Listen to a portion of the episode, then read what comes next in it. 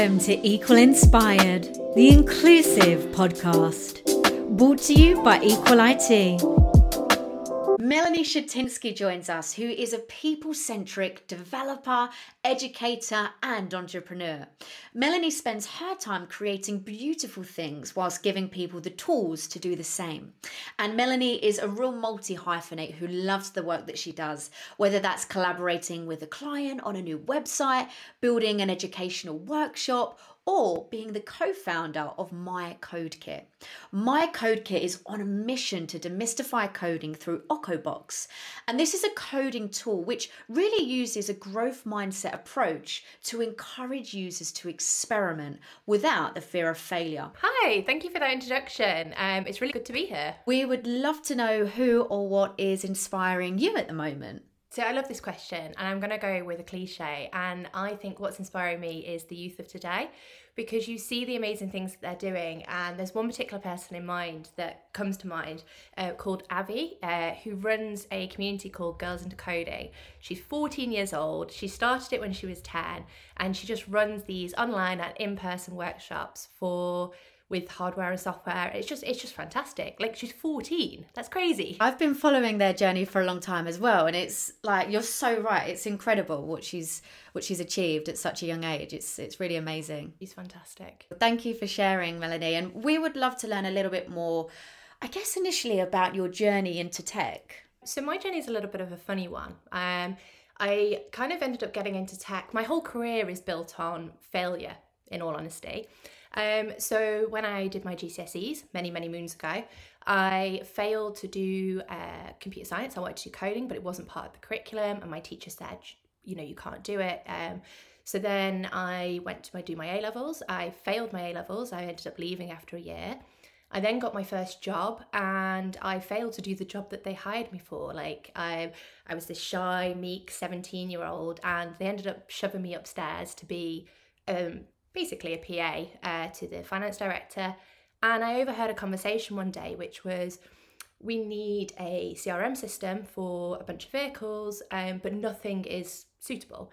So very, very naively, I said, I'd done a little bit of coding when I was younger, let's build one. And that's really where my career started. I was kind of a bit terrified of going, do you know what, I don't know how to do that. So I said yes. They paid me very little, but they gave me a ton of books, and that's where it all started. So it was all built on failure. Do you know what? I'm actually a really big advocate as well of like using your failures to fuel your motivation to succeed, and like any adversity, it's all a learning experience. So it's really refreshing that you've actually mentioned that, because I think it's important to normalize failure. Failure is where we learn and where we grow, right? Yeah. Well, it's I think there's a stat out there which says 70 to 80% of coding is debugging and testing. So that in essence is 70 to 80% is failing. It's stuff going wrong, and then you trying to figure out how to fix it. So yeah, like literally my entire my job and everything that I do is built on that. Being 17 years old, going into building that CRM, how did you learn to code? And what were some of the pros? What were some of the cons to how you did it? So I was completely self-taught. As I say, I was given a budget of books. I didn't really know at the time that there was these courses out there and things that you could do. So I had this shelf behind me, which was probably about 12 books deep. And I just kind of learned by doing a project. In all honesty, when I first came into the dev world, I actually found it quite daunting, especially as a beginner, because being self-taught, it meant that I didn't know some of the science that goes behind it, or some of the professional terminology. And it's not that I didn't know it and I couldn't do it. It's just when I referred to it, people weren't quite sure what I was talking about. So it came across maybe that I was a little bit more novice than I was. But I think it was such an interesting process, and going through it and doing a project was the best way to do it, in all honesty. But then by the time I got to my second job, it was absolutely fine, and everyone told me that apparently I was a programmer. I don't think I believed it until that point, until I went to my second job and they were like, by the way, yeah, this is what you do. Because I was self-taught, I didn't know. So what are some myths that you can demystify about being self-taught as well? Because I do feel that still people do hold themselves back because of maybe like some judgments that they might get simply because they are self-taught. So I think that there's a load of myths there around the people that are self-taught coding don't know as much. And that's not true. So I actually did go to university when I was 23. I did it a little bit later. And I went because I wanted to train to be a teacher. So I did the formal qualification of computer science and then did a teaching degree. And, you know, there is value in going to university. Of course there is. I'm not going to sit here and say there isn't. But it's all just syntax. It's all just syntactical sugar. It's all just, you know, this is called this name and that's called that. It doesn't really mean anything. And it's the same when you go between programming languages as well, which, you know, I always recommend to people, just pick a language, because it's all, you know, if you do Python, that's transferable to JavaScript, that's transferable to, you know, some functional programming language, because it's just what you're learning is the problem solving skills rather than, you know, the actual, this is called this, like, oh, how do you do React? Like, if you can code, you can do React. I guess, is it like changing your mindset in a way and breaking down that barrier, that fear of judgment, and just throwing yourself in there and learning? It doesn't define you if you haven't had a degree in this space, because you can still be just as fantastic, if not even more fantastic, as someone who had a degree, right? It's just about the work you've been doing, the value you've been adding, and the impact. So when in my career, I've worked with people who don't have a degree. I have worked with people who have a chemistry degree, maths degree, came from being a builder. Like, it really doesn't matter. And like you say, it is that mindset. It's that mindset of yet, like, programming changes so much. So I've been doing it 14 years. And funnily enough, I saw a comparison. It was like 2015 versus 2021. And all the languages and all the methodologies and things like that that were popular in 2015 were what I'd spent half my career focusing on, that were just redundant, just like that. So it's all, even if you've got that formal qualification, you're just constantly learning anyway. I always like to compare developers to like Venn diagrams. Like, there's all this stuff that I know, and then there's all this stuff that you know, and then the tiny bit in the middle that actually overlaps is minuscule. That's a really great observation, yeah. And I think as well, technology is always changing almost as much as the English weather as well, right? There's always something else to learn, something new, a new approach. So I guess really adopting like a continuous learning mindset, do you think that's really valuable for somebody pursuing a career in tech? I think so. I think you do have to consistently be learning and enjoy it. I think that's one of the things that I really like about coding and what I do as a job, because I am always learning. Like, I'm always learning something new. We used to, since going remotely, me and my partner sit next to each other in an office desk, and until the wall stopped accepting post-it notes because the stickiness went off. But we used to keep a post-it note behind us, which was like all the things that we'd learned that day, and it just, you know, mound up. It was cool. That's fantastic. Yeah, learning's a big thing, of course, and you've been in tech for 14 years now. What else do you enjoy about working in tech? I think it's the variety. So you, like I say, you always end up doing something new. And definitely, the thing that I enjoy about tech is actually the thing that I really hate about tech as well, which is the problem solving side of things. Going back to the fact that, you know, it's that 70 to 80%. So you get that real satisfaction of working out a problem, but you also have that massive frustration of, you know, it taking me a day or half a day or 2 days or however long it is to actually figure out that what that problem is in the first place. But the payoff is amazing. You were one of 64 Innovative UK Young Innovators Award winners for 2020 and 2021. We would love to learn more about the award and what it entails. So it's a Innovate UK government award. It is in partnership with the Knowledge Transfer Network, or KTN for short, and the Princess Trust. And it's all about encouraging young entrepreneurs from 18 to 30-year-olds to get their ideas from that little bit of napkin or paper, from idea to actually, you know, something sustainable. So yeah, I've actually applied for it, I think, September 2020. And then I think I was turning 30 in the November, so I just got in. And it was fantastic. It's been an amazing experience. So as part of that award, you get 2 days living allowance for the week. And then you also get 2 days a month, which you can do over half days in support, which I think in all honesty was the big thing for me, because it meant that I got to sit down with somebody who is a professional in making businesses and look at all the stages of what we've done so far, think about our market awareness, think about how we're going to, our growth to market strategy, how we're going to raise finance. As a developer, those are skills that I do not have. So it was really, really invaluable to have that. And I'd recommend anyone go for it. That's amazing. What's been the biggest lesson learned, do you think, from there? I can imagine it's quite a long list from what you've said, but if you had to pick out the top 3 gems. I think it's don't be afraid to network, which I probably before this would not necessarily go and approach people if my idea wasn't 100%. So we're still at the moment building our product, but we've started talking to people already about potentially doing partnerships and things like that. So it's a cliche, but it's never too early to start talking to people, I think, is definitely one. 2 is having a good spreadsheet. Love a good spreadsheet. So I learned a lot about profit and loss and cash flow, and again things that I hadn't really done before. And then 3, I suppose trust your instincts. I think that's definitely 3. There's some great lessons learned. Thank you for sharing, Melanie. And this, of course, ties into My Code Kit.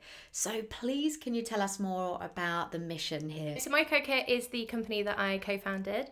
We're on a mission to bring equal education opportunities to everyone. And this is starting with our coding product called Ocobox. So that's the product that we're building at the moment. Ocobox is a Python coding tool with an AI learning assistant, and it's all about doing growth mindset approach. So it's that thing of you've not got there yet, whilst also translating error messages for young people into something that is more tangible, but more importantly, not hiding it so they can take those skills forward. It's a product which, we want to make sure that everybody can get into coding with that confidence. So it's all about that confidence there. What was some of the other inspirations behind launching My Code Kit? So as I mentioned, I went to university and it was to become a teacher. So it actually came from my experience being in the classroom. So there was things that I saw there, I used to teach a multi-ability class, and you had some students there that really, really passionate about coding and really, really wanted to do well, but they just didn't have the resources or the time to be able to approach that. So one student in particular who I always think of when I think of Ocobox, I put on extra sessions for them, to try and help them out and to try and get them to the point where they wanted to be, but they couldn't come because they had to go home and look after siblings. It's just, unfortunately the way that it is for some people. And then when they went home, they didn't have, everything was laptop based or computer based. So it's really important that Ocobox is multifunctional, it's multi-device, so that we can make sure that even if there's just a mobile phone at home, that you're still able to code and things like that. It really was, when I did my teaching degree and was teaching class, it really opened my eyes to that digital divide that exists in classrooms at the moment, and is even more so because of COVID now. That's a big driver for us. It's great that you can leverage your experience from both sides of the coin as well, from actually being in tech, from the educational piece, because you've seen the gaps. If I think about when I was back at school, I didn't have the chance to do computer science, specifically for GCSEs, but my sister is now at the point where she is choosing her options, and I saw computer science there, and that for me was okay, we're making progress, we're getting there, but it's still demystifying, I think, the stereotypes that surround computer science, what it looks like, and My Code Kit sounds like an incredible tool to really help break down those barriers as well. So what are you excited about for My Code Kit moving forward? What's on the agenda? So we've just won some funding, which is great. which is fantastic news. So like the immediate excitement is obviously using that to be able to build the product and get it into schools in a safe way. But what I'm really excited about is this being the start of something. So going back to our mission and our vision of equal education opportunities for all, I really want to build coding tools for children with special education needs to enable them to be able to experience it just the same as everybody else. So that's the big plan, is this is the start of creating products for coding. That's amazing. What kind of research would you need to dive into? So I think a lot is actually talking to real people in those situations and seeing how they use the tools. Working in education sector before, in one of my previous jobs, like there's a real sort of mixed bag of either the tools are too childish or they're too difficult. So it's making sure that we're going out and we're doing that user research and getting in front of people and seeing what it is they actually want, rather than going and just giving something and hoping for the best.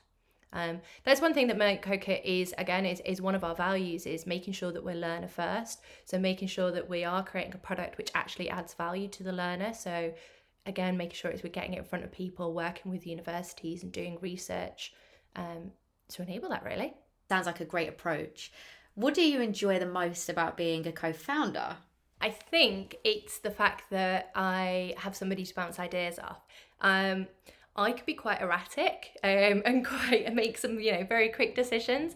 And Mia, who's my co-founder, is a lot calmer, and she is the one who is usually saying, "No, Mel, we can't spend all our money on that. That's silly." So it's having someone to bounce ideas off, but having somebody that complements me so well, or complement each other so well. You just don't feel like, being an entrepreneur and having a business can be quite lonely, especially when, like, going back to what I was saying about the support that we've had from Innovate UK, I'm getting better, but I am an educator and I'm a developer. When it comes to business, that is, I've worked in businesses and small startups, very small teams, but actually running a business is quite new. Having someone there and having someone to say no to me is quite useful. How did you find your co-founder, out of interest? Is she somebody that you've known for a long time, or how did that come about? So I used to run a group when I was at university called RoboGals Sussex, which is another great charity. They take university students, and each university has its own sector, and they go into primary schools and secondary schools with robots and different things and try and spread the message of STEM. It's very lovely. And when I was running that, one of my friends introduced me to Mia and said, "I've met this person, you're going to get on like a house on fire." And they weren't wrong, because next thing you know, I was speaking at her wedding, and we did indeed get on like a house on fire. So we met that way. We were friends, we both kind of went into the education route, we both were really passionate about coding, and the rest is history. That's amazing. It's really nice, I think, when you have that connection on a friendship level, but then when you go into being more of a business relationship as well, had you noticed any changes, any challenges at all? Because I feel like you do sometimes see a different side to someone, maybe at times, it's a different environment, different mentality. Definitely. And like, don't get me wrong, there are horror stories of starting businesses with friends. Like, we've all read them. But I think something that Mia did from right at the beginning, which was really nice, is set those boundaries. So there was an example, even like, I think it was yesterday. As you know, I'm trying to buy a house. So that kind of ends up feeding into a lot of our conversations at the moment. And we were talking on Google Chat, and Mia, straight away, I get a little ping on my phone, my WhatsApp's gone, she goes, "This is a friend conversation, I'm moving it." So it's just being really clear. So like when we first started, and we're a lot better at this now, but when we first started, we said, right, okay, we need to sit down and think about what's appropriate and what channel. Like, if I call you in between these hours, we've got a catch up, that's work. But if I message you on WhatsApp, that's friend talk, and we're going to talk about, normal stuff. And something we've recently done as well is actually have a look at our roles and figure out, because that was something we found quite difficult, is almost that stepping on toes a little bit of trying to figure out who does what. And now we've really kind of had a look at it, and we now have very set roles of, right, okay, I'm going to look at this and you're going to look at that. And it's not to say that I don't get involved with Mia's side or she doesn't get involved with mine, but she's the project manager of that side, and, you know, everything goes through her, and it's just respecting that. Yeah, I think that's fantastic that you've found that formula that works for you. And obviously everyone is individual, case by case, different personalities. But if you, I guess, went back to when you were starting My Code Kit, what kind of traits would you look for in a co-founder? Well, I think about like who me and Mia want to bring on next, which is, you know, we're a small team, we're a team of two. I think it's finding somebody that doesn't just agree with you all the time, finding someone that, you know, is not argumentative, but challenges you, because it's very easy to sit there and go, yep. And then it goes back to that, you know, assumptions, doesn't it? Like, oh, we're assuming that we're making this fantastic thing because we've never challenged each other or had anyone else challenge us. But it's also having someone, just describing Mia now, but it's just having someone there that's passionate about it as well. Like, I don't know, like, I'm obviously very passionate about education and coding. Mia, so much more than me. Like, I don't know how anyone could be even any more passionate about coding and education than Mia is.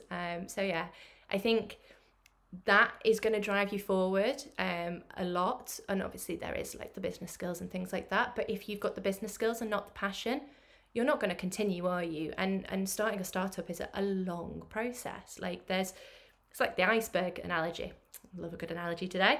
But it's like the iceberg, isn't it?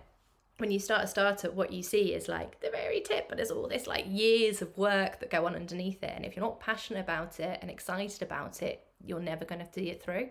There's this concept as well that in hiring, you know, recruitment, for example, things like ambition, grit, passion, drive, you can't sometimes teach these. They have to come from within, but the skills you can. And it's very similar when it comes to starting a new business, right? You can learn the business skills. You can watch videos online, you can get mentors, you can learn in this area, but the passion is the main thing. And yeah, what you're saying actually really resonates with me, with my co-founder Jonathan, who I'm super lucky to have and is a true ally for everything I've been doing as well. So yeah, it's just really interesting to share stories on your journey to being a co-founder. What were some of your initial fears and how did you overcome them? I suppose with being a co-founder, especially being a co-founder with someone that you are so close with, there is always going to be that fear of, you know, what if it all goes wrong? What if we completely fall out? It's like when you move in with your best friend. Like, we've all had that moment. We've gone, oh no, have we done the right thing? Because it is a very different dynamic. Like, we've made it work by putting those strict boundaries in and really kind of defining what we do. But that was, I think, for both of us, was a big part of it. Yeah, definitely. Yeah, I can relate. I think if I think about like my own journey, I had this like real fear of judgment. So yeah. When I launched Equal IT, I had only recently got a mortgage and things like that. So was getting a lot of judgments, I think, from people. Are you sure this is the right time? Are you sure you should be doing this? But it's just following your gut, and you know in yourself if you've got the right person to drive it forward with you, and you've got the passion, you've got the mission that you're striving for. So just really go with your gut and don't necessarily pay attention to other people's judgments. Yeah, no, I definitely agree with that. Like, I look at, we regularly have moments where we celebrate the small stuff, because I think sometimes you can get a bit carried away with, oh, but we're not quite there. It's like a bit like coding, isn't it? Which is what we're trying to do with Ocobox is, you know, it's that encouragement to experiment. You do experiment a lot when you start a company. And I think about like where we are now compared to where we were, you know, 2 years ago or when we first had the idea.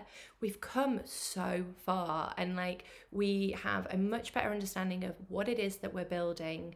And I think all of that was possible by, you know, having trust in each other, making sure that we're celebrating each other. You know, very regularly we turn around and go, we're great, aren't we? We're actually brilliant. Like, and I know that sounds really like maybe a little bit big-headed or something, but I think especially coming in at both of us suffered with imposter syndrome. Both of us were thinking, can we make a business? Is this possible? Or are we just completely over our heads?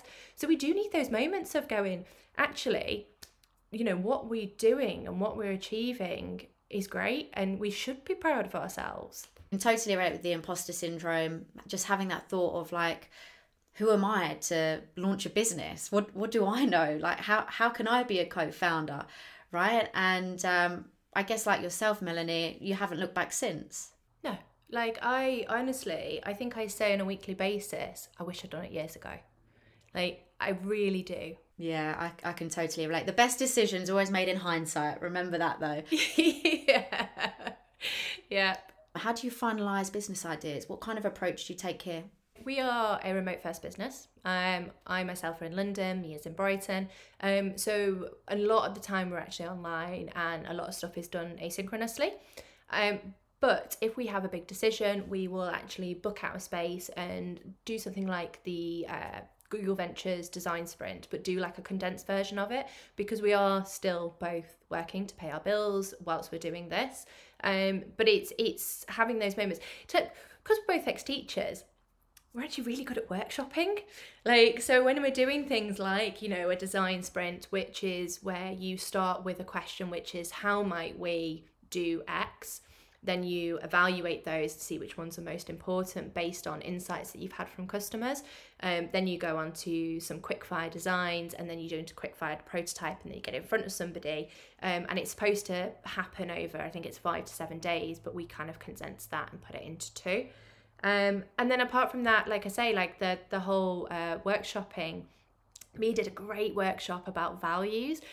She had like this Google Flipboard that she uses with her students, and it's just lots and lots of, again, it's structure, but trying to make it a little bit more fun and making sure we are making time to have those like full-on days with each other, because we are remote and a lot of what we do is async. You mentioned that you're still working full-time, so how do you keep motivated? How do you keep energized on this journey of being a co-founder and managing work, life, being a co-founder? Well, I'm part-time, so I don't work full-time, and that is something that I wish I'd done years ago, is actually going part-time. And the company that I worked for, they're called Be Applied.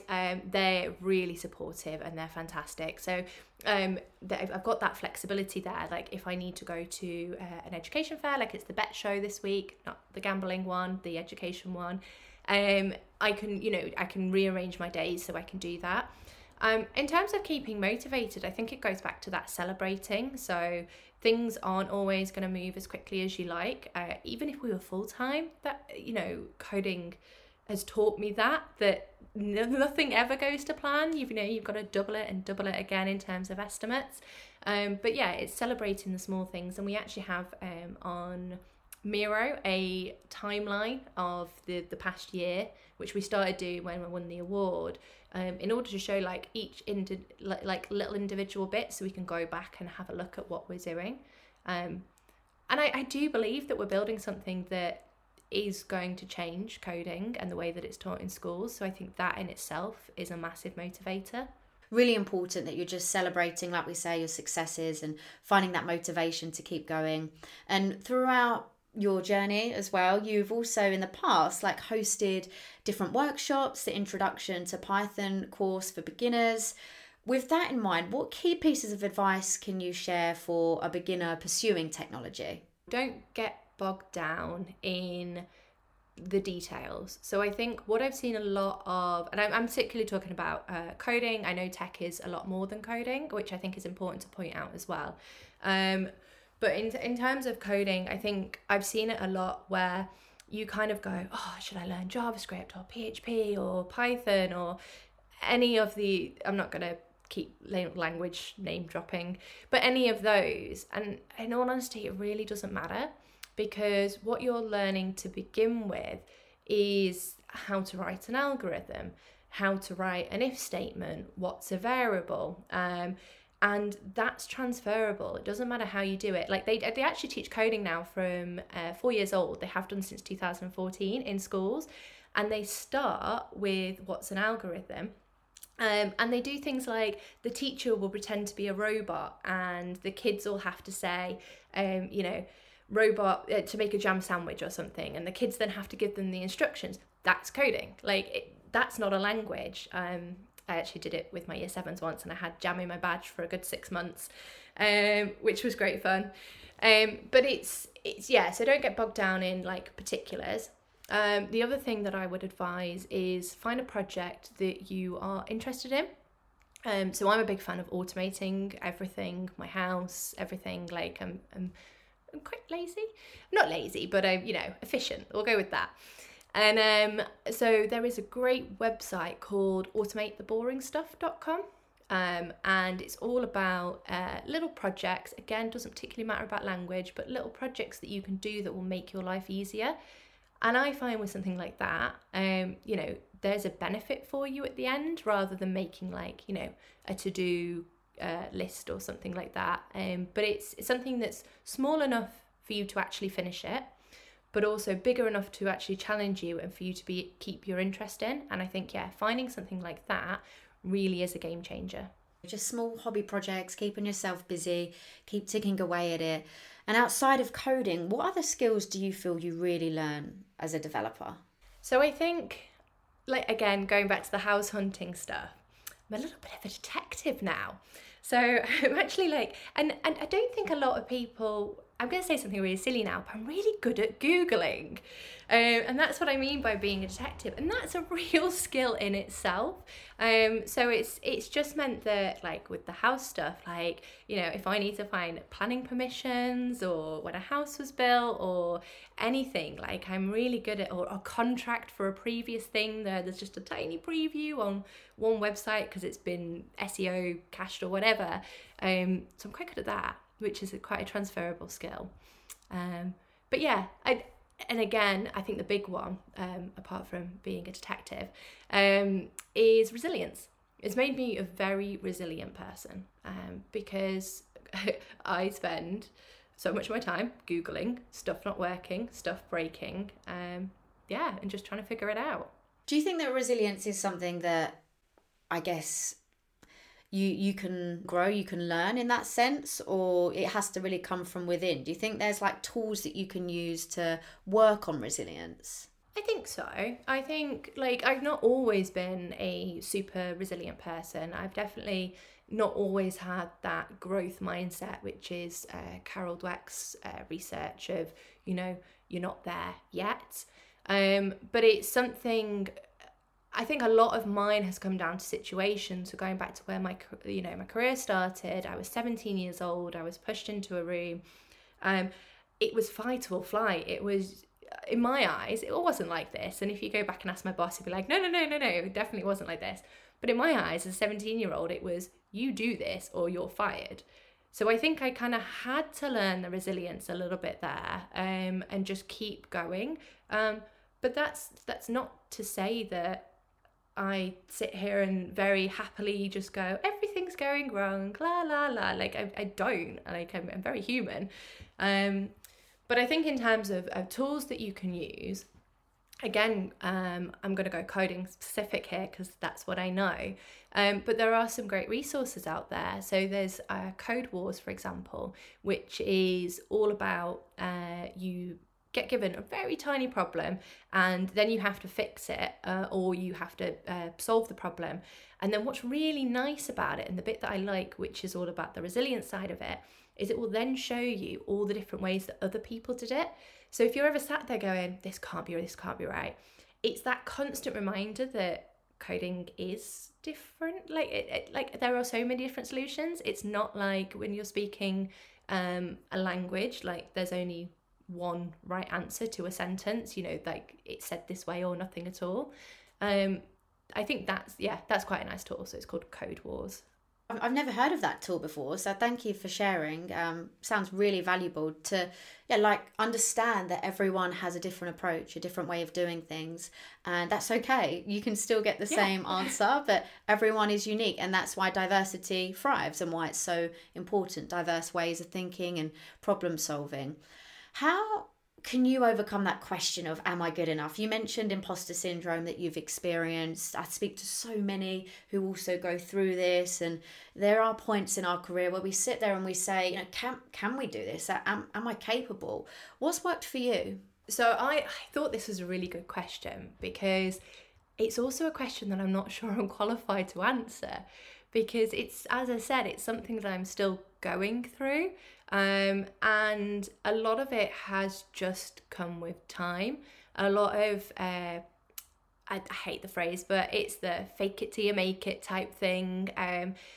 In terms of how to overcome that imposter syndrome, I think internally, I'm not sure I've done anything. I think it's externally. So I'm part of a group called Found and Flourish, which is a community of entrepreneurs, and they have a really nice way of kind of lifting you up and being a support network.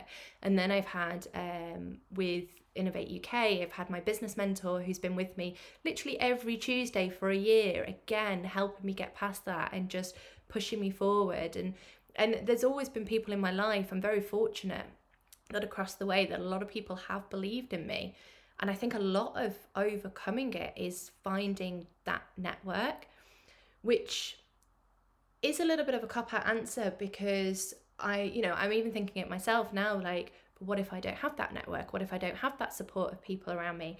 And I think one thing that I learned in a previous job was it's okay not to be in this situation. So I had a previous role which didn't necessarily, it kind of fed my imposter syndrome a little bit.